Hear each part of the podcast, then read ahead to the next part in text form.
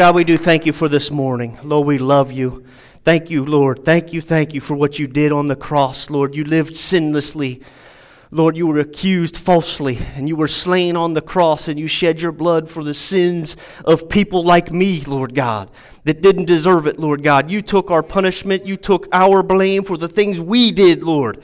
And Lord, you rose again victoriously on the third day. And Lord, we commemorate that this day, Lord God. It still means everything to us, Lord.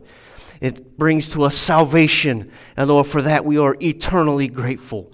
In Jesus' name, amen and amen. You may be seated. You know, Resurrection Sunday is not only the most important date just to us church folks, but really it's the most important date in all of human history. You know, I like this old saying I heard a while back. It says that the, the Old Testament predicts a person, and the New Testament presents that person. And the person that it presents, his name is Yeshua HaMashiach, Jesus the Christ, the Messiah. You know, he came miraculously to this earth through a virgin birth. And his ministry, really, his ministry total only lasted two or three years, yet it changed the course of human history and still is today. You know, last night, uh, I don't know if any of you have heard of the little mini series called The Chosen. Anyone ever heard of that mini series? It is fantastic. Um, I binged a little bit of it late last night until I kind of fell asleep. Um, but it's one of the best little mini series I've ever seen, kind of documenting the like of, of Christ and the disciples. And it is fantastic, kind of has a uh, perspective of Nicodemus woven in there, and it's fantastic. But I was watching that last night, and man, I just don't know what it is. Whenever I see Christ, it's just like, wow, he's awesome. But I, I also wanted to remind you that that miniseries, season two, episode one, I, I believe it premieres today at some time. Um, I don't know. I, I don't know if they're on YouTube or wherever you get yours, but I have a little app called VidAngel um, and they let you watch it for free. So that's how I do it and cast it to my TV. So I encourage you, watch that Chosen series. It is fantastic. So, Jesus, his ministry only lasted for two or three years. And the reason it only lasted two or three years is because the world hates light, because light exposes evil deeds done in darkness. So we got rid of him.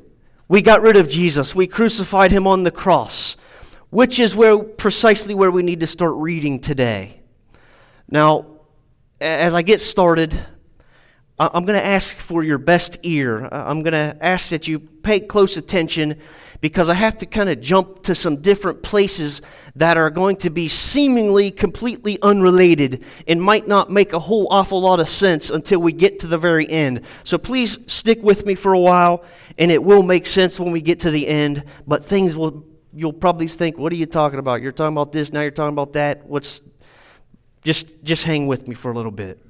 We're going to start this morning with Jesus as he is just getting ready to die on the cross. Now, obviously don't want to make light of everything that he went through up until that point, but because of time constraints, we are going to start right at the point when he dies, when the Bible says he yields up the ghost. And I'm going to ask you to pay close attention to the veil when the veil is torn. Now, I know many of you are familiar with that. If you're not, I'll explain it in a moment, okay? Now, I know that you've heard, I, I have preached on the veil before. You've probably heard people preach on the veil many a times before. I know Pastor Joe has preached on the veil before. So don't mentally check out on me because I believe there's something extremely, extremely important about this veil that we overlooked. It's very easy to not see, yet it's right there in our face. So it's one of the little hidden mysteries that are found in the Word of God. I say this a lot from the pulpit, but the Bible is full of little hidden mysteries. Everything in the Bible is interrelated, and God is very intentional. Now, we're going to start reading in Matthew chapter 27, verse 50. Um, I apologize, we are down to one screen. We have a projector project going on. That one is deceased for the moment. So apologize to everyone over there. You got to look way over here or in your Bibles. We are working on that. We have one of the new ones. We'll, we'll, uh, we'll get the new ones up soon. Matthew chapter 27, verse 50. And remember, everyone's going to turn their thinking caps on this morning and, and stick with me. Jesus, when he had cried again with a loud voice, yielded up the ghost. And behold, the veil of the temple was rent in two from the top to the bottom, and the earth did quake, and the rocks rent and the graves were opened, and many bodies of the saints which slept arose and came out of the graves after his resurrection and went into the holy city and appeared unto many. Verse 54 says, Now when the centurion and they that were with him watching Jesus saw the earthquake and those things that were done, they feared greatly, saying, Truly this was the Son of God. So here we're starting out with Christ is in complete agony on the cross, and he yells out and he yields up the ghost. He dies. And he has been mocked. He has been tortured. He is among common criminals. He's in between two common thieves. And he all he's been betrayed. He's been forsaken. Even his closest have turned on him and said, I don't even know who this man is. They even cursed. They even swore an oath saying, I have no idea who this man is. And there he is on the cross, completely forsaken, beaten, bloodied, spit upon, beard yanked out, slapped, mocked, insulted, you name it. We gave him the worst that humanity had to offer. And there he is. He cries out with a loud voice, and he dies. We got this got rid of the light out of this world because this world hates light because it exposes evil deeds of darkness. All he ever did was good. He lived completely sinless completely sinless, and all of the sins of the whole world were placed on this man as he hung there on the cross. As he hangs there, dying, his sinless self is paying for the, all the liars it's paying for all the idolaters, all the prideful, all the arrogant, all the murderers, all the sexually immoral. All those things were imputed to him. All the selfishness, all those that are vain, all the adulterers, all the thieves and the drunkards, you name it, that was imputed to Christ as he hung there on the cross. And he cries out with a loud voice and he dies. And then all kinds of stuff happen. That veil is torn from top to bottom, earthquakes. People start seeing visions uh, of Elijah, uh, of the prophets in the holy city. A big earthquake. The centurion says, Man, it, there was something to this man. Truly, he was the Son of God. Again, I'll say this is one of the most important moments in all of human history. See, really, there's, there's three different kinds of people that, that I feel like you can kind of generalize us human beings into. There's people that they don't care at all about their soul. They don't care at all about eternity. Just don't care. I don't care. Doesn't nope. Whether they're blinded by the enemy or whatever it may be, they just don't care. Or there's another group of people that tries to convince everyone else they're good. There's nothing wrong with me. I'm good. I haven't killed anyone. I haven't dealt any drugs. I'm good. I don't need to worry about all this stuff. Or there's the third group of people who are like me, who confess openly, I got problems. I have done things wrong. I have broken his law, and I need a Savior. There's three different groups of people. Which one of those groups are you in this morning? I'll tell you what, I don't try to hide the fact that I need a Savior. If you go opening up my closets, guess what? Skeletons are going to fall out of it. As a matter of fact, the Bible says, we read moments ago, that when he dies, the very next thing that occurs in history is that this veil is torn from the top to the bottom. It's torn. There were earthquakes. People saw these visions of saints and prophets in Jerusalem. So much so that when this Roman centurion saw this, they became af- afraid and they admitted something about Jesus. Now, I told you that I, I believe God really wants us to focus on that veil this morning. Now, like I said, I know of you, some of you are some Bible buffs, and maybe you know everything there is to know about the veil. Maybe some of you is not so much. So let me explain just a little bit about the veil this morning. Okay, there was an old tabernacle system. What that meant was God, who is holy, perfect, pure. He wanted to dwell with his people. God loves people, okay? He loves his people. He always has. God would rather everyone be saved. Of course, humanity chooses otherwise, but God wants to be with his people, so he instituted a tabernacle system where his presence could come down and be in this tabernacle and he could be close with his people. Okay, now we're not going to get into the big setup of the tabernacle, that would take too long, but the veil and remember the veil that was torn right after Jesus dies, it separated the holy place from the most holy place, which was inside this tabernacle. And it screened from view the Ark of the Covenant with the cherubim from just the, the the other priests could not see, and it was all closed off. This, this veil was a partition, if you will. And God dwelt on the other side of that veil in the mercy seat. Very, very holy place beyond that veil. Exodus chapter 26, verse 33 tells us just a little bit about it. It says this And thou shalt hang up the veil under the tacks, which means clasps. Thou shalt hang up the veil under the clasps, that thou may bring in thither within the veil the ark of the testimony. And the veil shall divide unto you between the holy place and the most holy place. And thou shalt put the mercy seat upon the ark of the testimony in the most holy place. Okay, and the Bible goes on to tell us that the high priest, he was the only one that could go through this veil into the most holy place, where the mercy seat, where the presence of God was. He was the only one that could do it, and he could only do it once a year on the day that is called Yom Kippur. Okay? He was the only one that could do it. Even the other priests, they couldn't go in. It was just that one high priest. And he had to do everything right. He couldn't just walk in there. People like you and I, we couldn't just say, hey, I want to talk to God. I want to see what he looks like. I want to see what he's doing. I want to experience the presence of God. You couldn't just walk in there, you would be slain dead. Why? Because God is so perfectly holy and we are so unperfect and unholy and sinful. So God's holy presence was in there. And the veil was the partition between the two, the divider, if you will. Now, again, I know that many of you have heard preaching on the veil, but again, I'll remind you there's something very, very significant and important that we miss about the veil.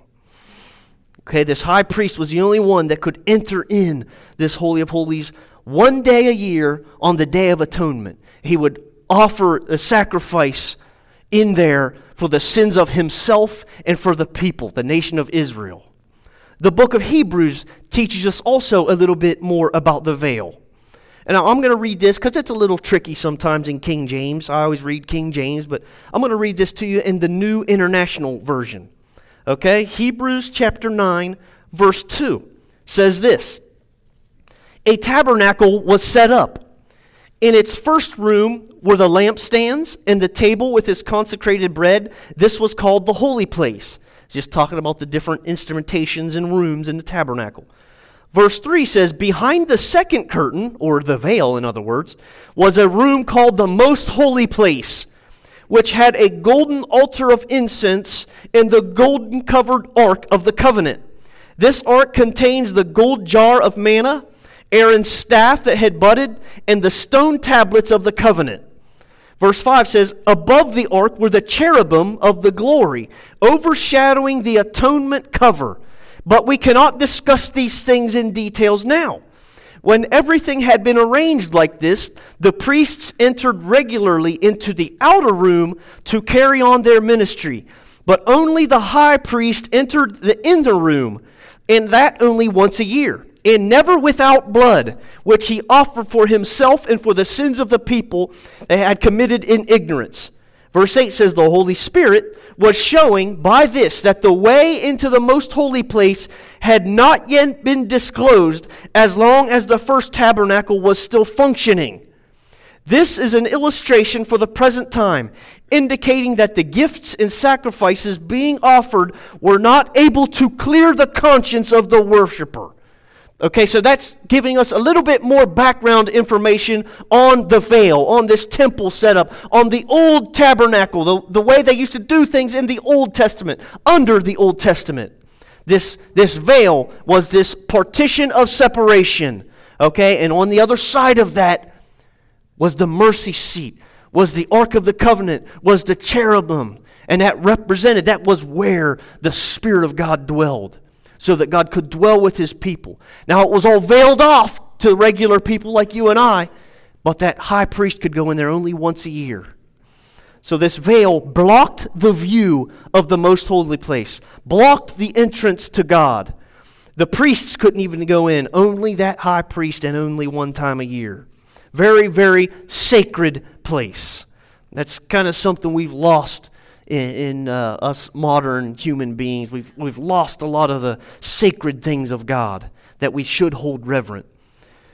You know, if this place was so holy, it, it represented the presence of God, and it's where the presence of God dwelled. That if that high priest, the only one permitted, if he went in there and did something wrong, he was instantaneously fell over dead because the presence of God was so thick and so manifest in that Holy of Holies that everything had to be done perfectly.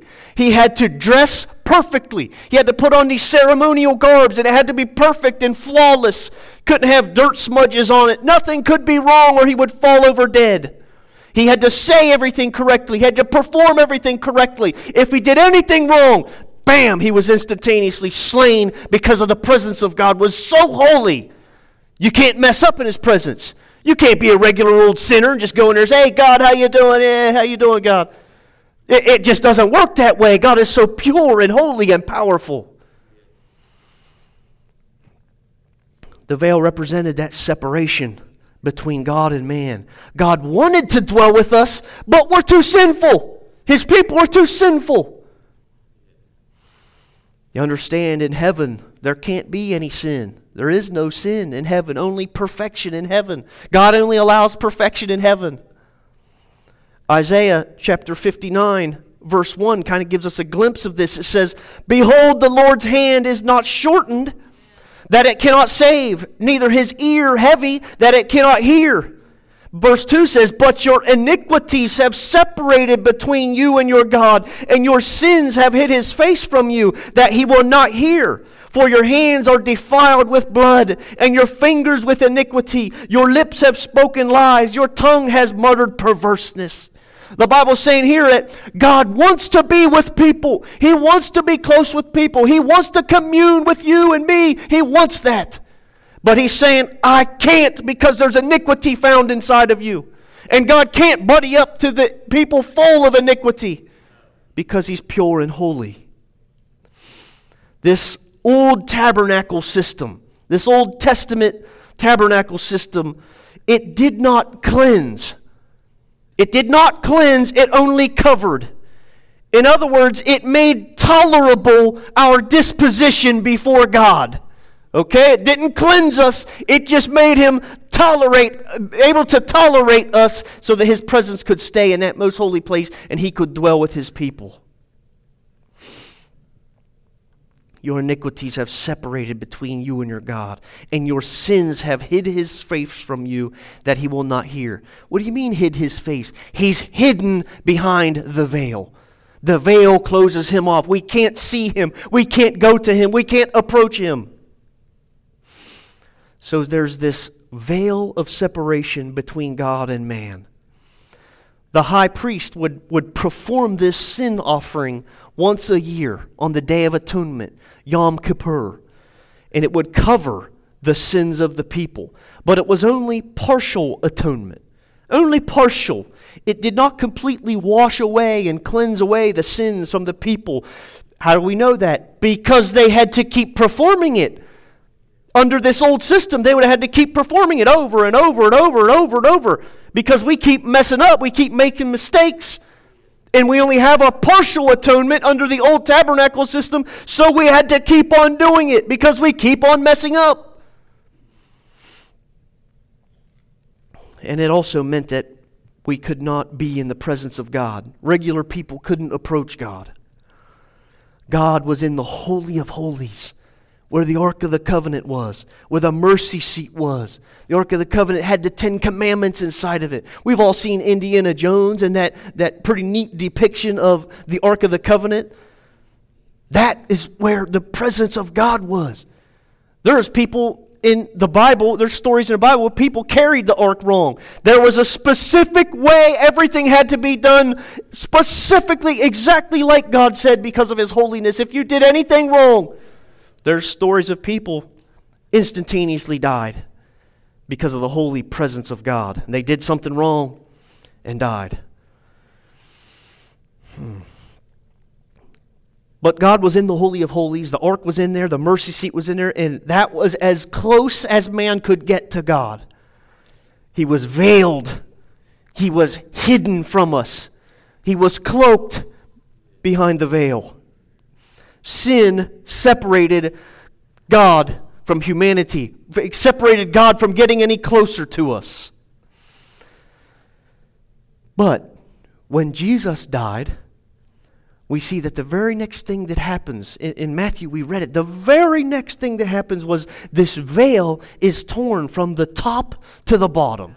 Okay, from, from heaven down to earth, as though God, in his majestic hands, started at the top and ripped this veil, breaking down this partition between God and man. And what did break down the partition? The sacrifice of the blood of Jesus Christ. When Jesus died, the veil was torn to top from the top to the bottom, from heaven down to earth. It signified that Christ's blood made the atonement for sins once and for all to all those who believe. Jews or Gentiles does not matter. Christ's blood atones for all who believe. But even in that, we've missed something already. We missed something important. And to find it, we got to go way back to the Garden of Eden. We got to look back to the Garden of Eden. It, it, amazes me how many times I'm preaching, and to figure something out, you got to go very back to the beginning. You got to go all the way back to Genesis. So many times I find myself looking back at the beginning, and here we are again. We got to go all the way back to the beginning to original sin. We got to look at something about Adam and Eve. Adam and Eve sin. We, we know that story. They eat of the forbidden fruit that God commanded them not to eat. Okay, now here's where I'm talking about something you're going to think, wait a minute, you were just talking about the veil, now you're talking about Adam and Eve. Doesn't seem like they're related. They will be. Adam and Eve sin, they eat the forbidden fruit, and along with their sin comes the curse of sin and death. Now we have to deal with all this junk that we got to deal with all the time. All this junk that goes on in our lives, all of the junk, all the stuff, diseases, sins, suicide, murder, you name it, all of it can be traced back. If you go far enough back, it can be traced back to original sin in the Garden of Eden. Genesis chapter 3, verse 22 says this. Says, And the Lord God said, now remember, they had just eaten of this forbidden fruit. Adam and Eve did. Sin is now going to be pronounced and cursed over us. Genesis 3:22 and the Lord God said, now everyone keep your thinking caps on. Behold, the man is become as one of us to know good and evil. And now lest he put forth his hand and take also of the tree of life and eat and live forever. Therefore the Lord God sent forth from the garden God sent him forth from the Garden of Eden to till the ground from whence he was taken. Verse 24 says, So he drove out the man, and he placed at east of the Garden of Eden cherubims, and a flaming sword which turns every way to keep the way of the tree of life. So God, in other words, boots out Adam and Eve. All right? You can't listen to my very basic commandments, then I can't let you live here I'm kicking you out. It says, so God drove him out. God said, out, Adam and Eve, out of the Garden of Eden. Get out. Because in this Garden of Eden was this strange entity called the tree of life. Okay? And whoever eats of this tree of life lives forever. God sees this and says, uh, we got to get him out of here. Okay? Now, I'm going to confess to you I do not understand everything about the tree of life. Okay, maybe that's a good study we can address someday. But the tree of life is a fairly mysterious tree. Uh, the Bible does tell us a little bit about it, but I'll admit to you openly, I don't know. I can't grasp my mind around everything about this tree of life. It's kind of mysterious. Like I said, keep your thinking caps turned on. But Revelations 2 7 tells us this about the tree of life. And if you've been involved in our Revelation study uh, that we do next door on Sunday evenings, you'll be familiar with this. Do you remember at the beginning of the study, we talked about the seven churches, the letters to those seven churches found in Asia Minor. Revelations 2 7 is one of those. It says, He that hath an ear, let him hear what the Spirit says unto the churches. To him that overcomes will I give to eat of the tree of life, which is in the midst of the paradise of God. So here it's talking about this mysterious tree of life again, which is in the midst of the paradise of God.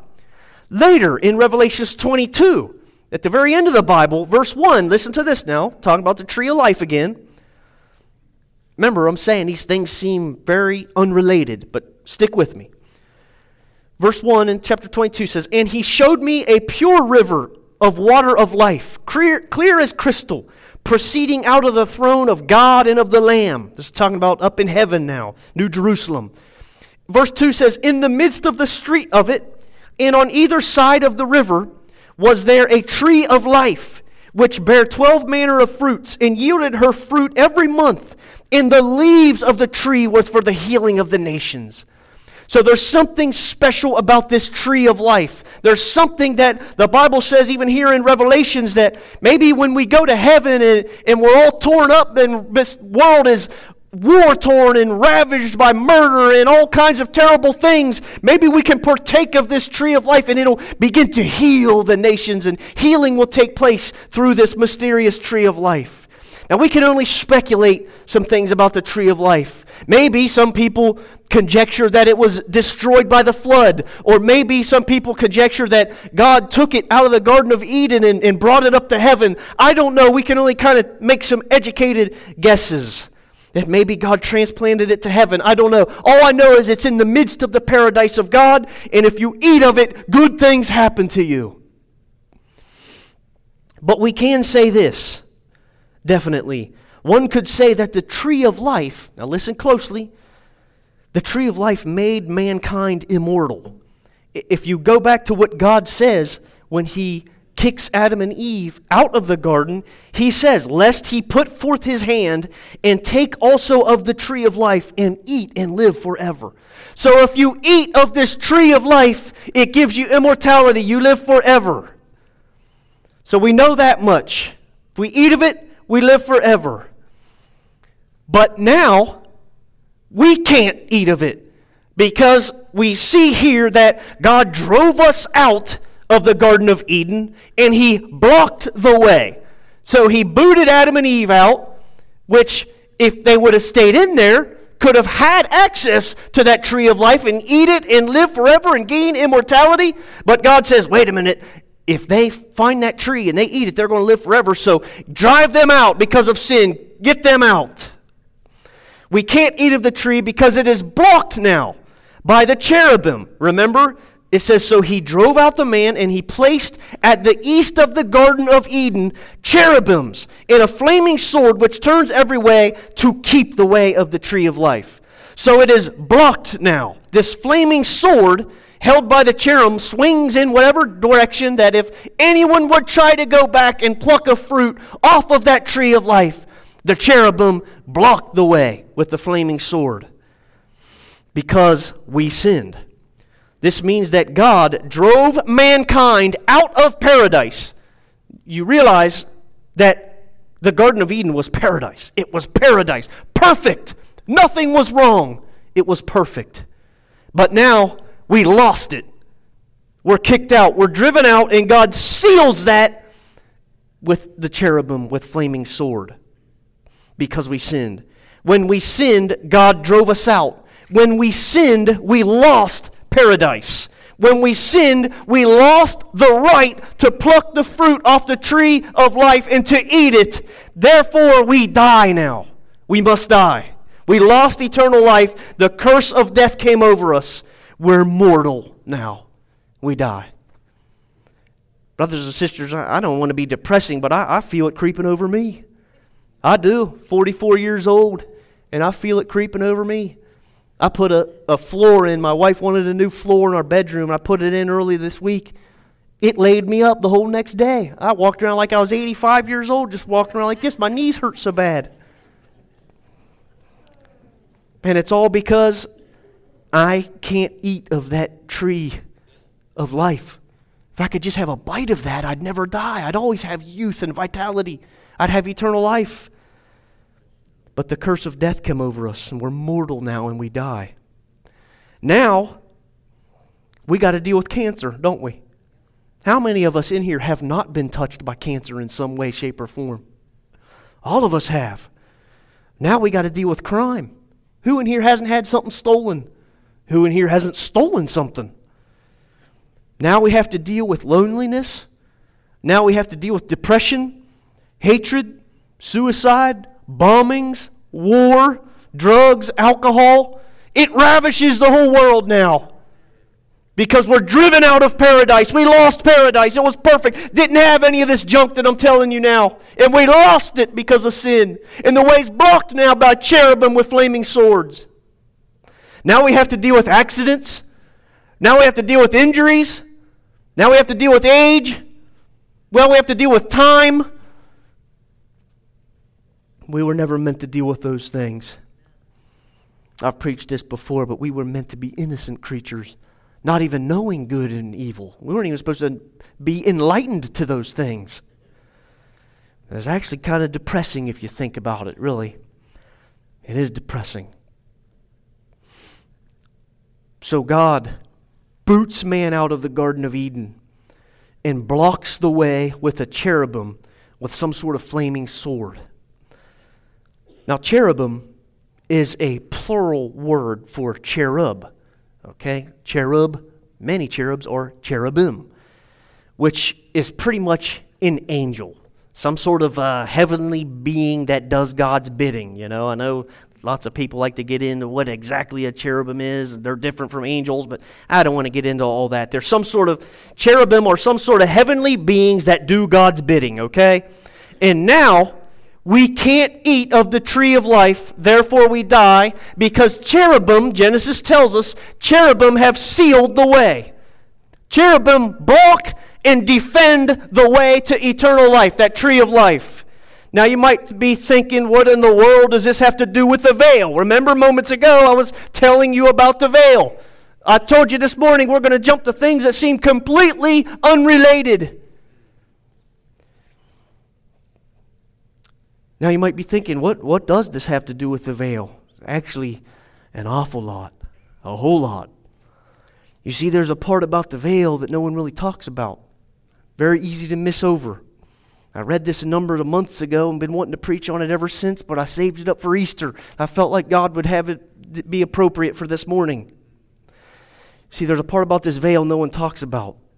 Now, I've read in some uh, internet articles that some people say that the veil was 60 feet tall. Some people say that the veil was several inches thick. Now, we don't really know that. The Bible doesn't tell us exactly about it.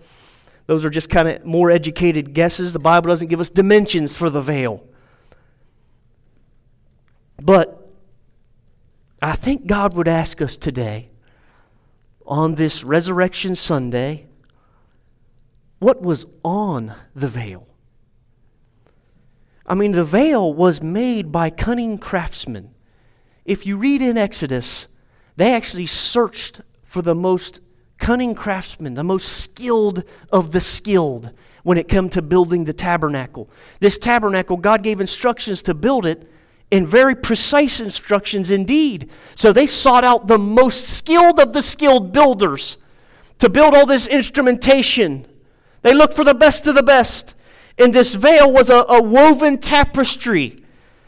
Wouldn't maybe, possibly, the skilled craftsman put some type of artwork on the veil? Now, towards the end of the book of Exodus, God gives Moses the instructions on how to build the tabernacle. Now, stick with me, everything's going to tie together. And in those instructions found in Exodus, God tells them specifically how to make the veil. Now we must remember everything God does is very intentional. In other words, He does things on purpose. He does nothing whimsically. We do things whimsically. God does not. He has not ever been caught off guard, nor ever will he be caught off guard. God has never, ever, ever, let this register in your mind, been surprised. Never been surprised.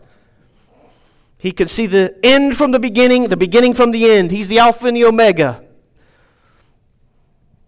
So God tells them specifically, with, with that in mind, God tells them specifically how to make this veil. Remember God's intentionality. Now, with God's intentionality in mind, let's look at Exodus chapter 26 in verse 31. Listen now. And thou shalt make a veil of blue and purple and scarlet and fine twined linen of cunning work. With cherubims shall it be made. Let me read that to you in the NIV. Make a curtain of blue, purple, and scarlet yarn and fine twisted linen with cherubim woven into it by a skilled worker. Brothers and sisters, the veil had cherubim woven onto it. So when the priest walked up and saw the veil, which shielded the presence of God, he saw images of cherubim on this veil. It, these angelic creatures on the veil. Okay? The image of the cherubim on the veil separated God from man. So if you want to go to God, you have to go through the cherubim with the flaming swords. Listen to me now. When the veil was torn from top to bottom, so was the image of the cherubim. What does that mean? That these image of the cherubim was destroyed. It was destroyed. The image was rent in two. The way was parted. What does it mean? I think God would remind us today, church, that when Jesus died, the veil was torn and our sins were paid for for all who would believe. The image of the cherubim was destroyed, therefore opening the way back to the tree of life.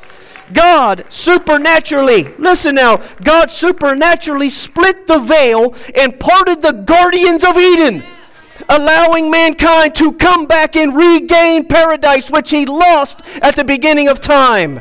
Those cherubim, listen to me now, those cherubim, under the command of God, were blocking the way so that we could not pass through and partake of the tree of life. But Jesus. But Jesus.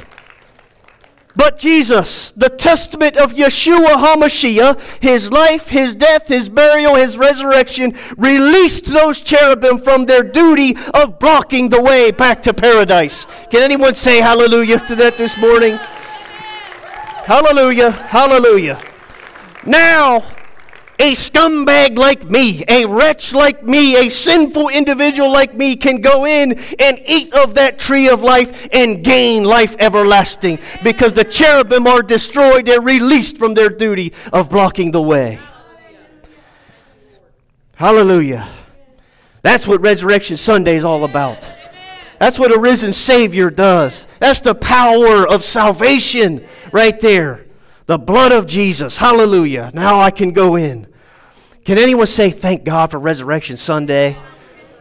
You can take the eggs or the kids out of here. I can't stand the eggs, the Easter bunny. Get them all out of my face. But I love the Lord Jesus. I love the Lord Jesus. There ain't no mistaking what I deserve. There ain't no mistaking what I deserve. I told you before months ago that it took a long time for the gospel to stick in me. A long time. I wasted many years. Gave my mom and dad lots of fits. Wasted a lot of money. Wasted a lot of valuable, precious time. But it finally stuck in me. And it has made all the difference in the world. Again, I don't know where I would be. I do not know where I would be without the saving blood of Jesus Christ. I know what I would be lost, but I don't know where I'd be without Him. If I can invite the band back. Listen to this now to completely bring this to a close. Remember, everything in the Bible ties together. It's just a matter of how hard we want to search it out. Revelations chapter 22, verse 13 says this says, I am the Alpha and the Omega. This is Jesus speaking now. says, I am the Alpha and the Omega, the first and the last, the beginning and the end.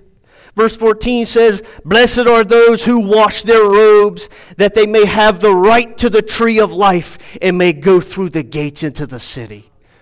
Do you see that if we come to Christ and we tell Him, Lord Jesus, wash me in your blood, I am a sinner. Wash me, Lord. I admit to my sins. I believe in your death, burial, and resurrection, and I confess on it. The Lord says, then that cleanses you and washes you, and then you have earned the right to go and eat of the tree of life, and you'll live life eternally. Boy, I love that. I love it so much. Let's pray, church. Father God, how much we love you. Oh, God, I thank you, Lord, that you destroyed the image of the cherubim on that veil, Lord. Lord, you destroyed that image, Lord, and it represents that now us common people regular old men and women, children and teenagers, elderly and young, we can approach you, Father God. We can approach you, Lord, and eat of that tree, Lord. We can regain paradise which we lost in the Garden of Eden, Father God. And it's all made possible by the precious blood of Jesus Christ, our Savior. Lord, we thank you for the old rugged cross this morning.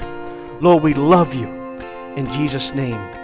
Amen. Just before we're dismissed, church, we do like to do communion uh, on Resurrection Sunday. Um, we are going to do things a little bit differently. Uh, you do see the three different tables here at the front. That table is for that section, okay? This middle table is for the middle section. That table is for that section. What I would like to do is dismiss you to come down take one of the elements of bread and one of the juice. Now we have kind of two different kind at each table. Uh, there is a packet on some of these that contains both the, the bread and the juice in it. So don't take that and another thing. If you get the self-contained unit, you can grab one of those. That is enough. But if not, you take the other one, take a bread and a juice.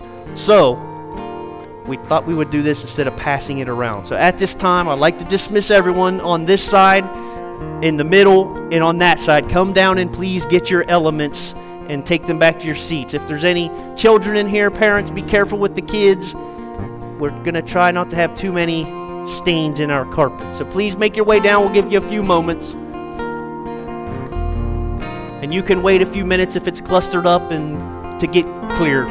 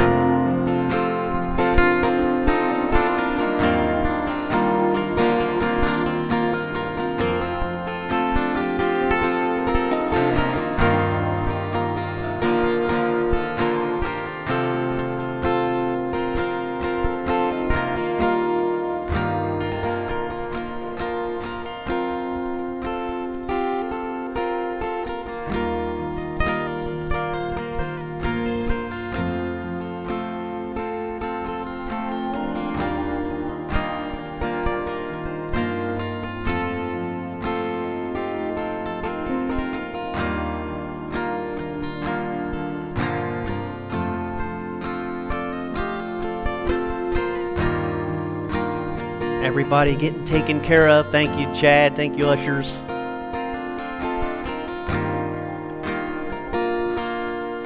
I was hoping for a miracle like the fish and the loaves when God multiplied and We were worried we might run out. It looks like we have enough, I, I believe. Everyone okay then? Great. Okay. Now, communion does come with a warning, uh, and we do want to take this very solemnly. The Bible says this in Corinthians. It says, Wherefore, Whosoever shall eat this bread and drink this cup of the Lord unworthily shall be guilty of the body and the blood of the Lord. But let a man examine himself, and so let him eat of that bread and drink of that cup. For he that eats and drinks unworthily eats and drinks damnation to himself, not discerning the Lord's body. For this cause many are weak and sickly among you, and many sleep. We'll take just a few moments to pray, and I do pray and ask that you search your soul and make sure that you eat and drink worthily. Father God, we do thank you this morning, Lord. Lord, we love to do communion, Lord, and, and commemorate your death until you come. Lord, especially on this Resurrection Sunday, Lord. Lord, we thank you so much for the cross of Calvary, Lord, where it offers to us forgiveness of sins that every last one of us has committed. Lord, I pray, Father God, that you cleanse us with the shed blood of Jesus Christ. Make us pure Give us a pure heart. Give us clean hands, Father God. Cleanse us from all unrighteousness, Lord. Purify me, Father God, as we take Holy Communion, even now, Lord Jesus. We bless your name. Amen and amen. Bible says this that the Lord Jesus, the same night in which he was betrayed, took bread, and we had, when he had given thanks, he broke it and said, Take, eat. This is my body, which is broken from you. This do in remembrance of me. Everyone, please partake of the bread.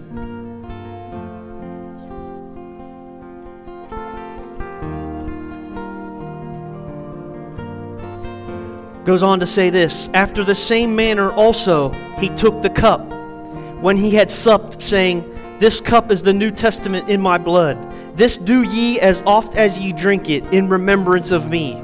For as often as ye eat this bread and drink this cup, you do show the Lord's death till he come. Let's everyone please partake of the juice.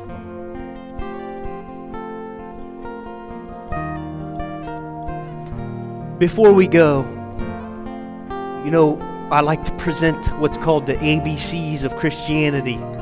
Very, simple. A stands for admitting. That first step. How can you be saved if you can't even admit that there's anything wrong? The very first step to Christianity, the very first step to being saved is admitting that you got problems, admitting that you've broke his moral law, admitting you've broke the 10 commandments, admitting that you are not perfect. And then you believe. You believe in his death, his burial, his resurrection. You believe in the Lord Jesus' sinless life. So you admit, then you believe, and then you confess on it with your mouth. The Bible tells us that if you confess it with your mouth and you believe it in your heart, you shall be saved. If there's anyone in here that would like to be saved, please let us know. Anyone that wants to be saved, please let me know either now, don't be afraid, don't be ashamed, don't worry about it. What could hold you back from salvation? We're talking about eternity here. But please do not hesitate to come and find me after the service. Find my phone number, shoot me a text, give me a call. I will gladly walk through what's called the Romans Road with you. Find me after the service, and I'll go through it with you. Admit, believe, and confess on the Lord Jesus, and you will be saved. Let's pray.